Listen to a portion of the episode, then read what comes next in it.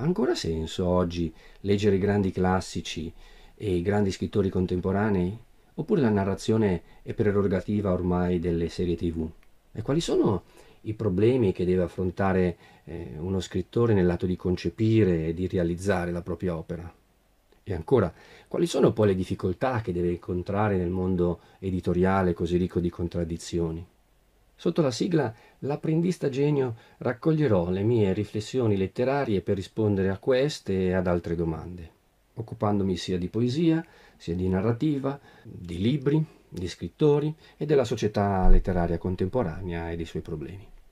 Ma sia chiaro fin da subito che io qui sono il primo apprendista, benché sia insegnante di mestiere e abbia pubblicato tra poesia, narrativa e saggistica una quindicina di testi e sia stato soprattutto il fondatore e il direttore di una rivista letteraria che per diversi anni ha animato il panorama letterario italiano.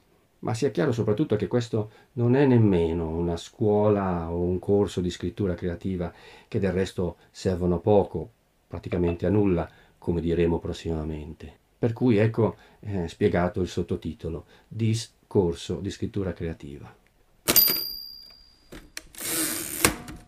Ma che cosa significa mettersi sulle tracce del genio? Beh, significa acquisire consapevolezza di sé e della propria appartenenza all'umanità per il tramite della letteratura. È un percorso evidentemente solitario soprattutto, ma condividendo questa passione, eh, bruciando del fuoco dello stesso amore, forse si possono scoprire dei compagni di viaggio inaspettati. E se voi siete tra questi, se siete interessati a questo stesso percorso, beh, iscrivetevi al canale, attivate le notifiche e ci rivedremo, salvo imprevisti, una volta alla settimana per portare avanti le nostre riflessioni. Un'ultima considerazione per concludere.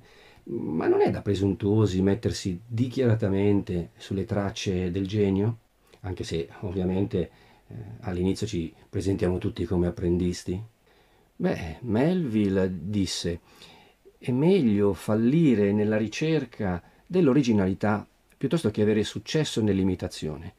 E siccome questa non è nemmeno una scuola di scrittura, eh, alziamo la posta. E allora ci diciamo con coraggio, beh, che è meglio fallire nella ricerca dell'impossibile, piuttosto che tagliare il traguardo dell'inutile.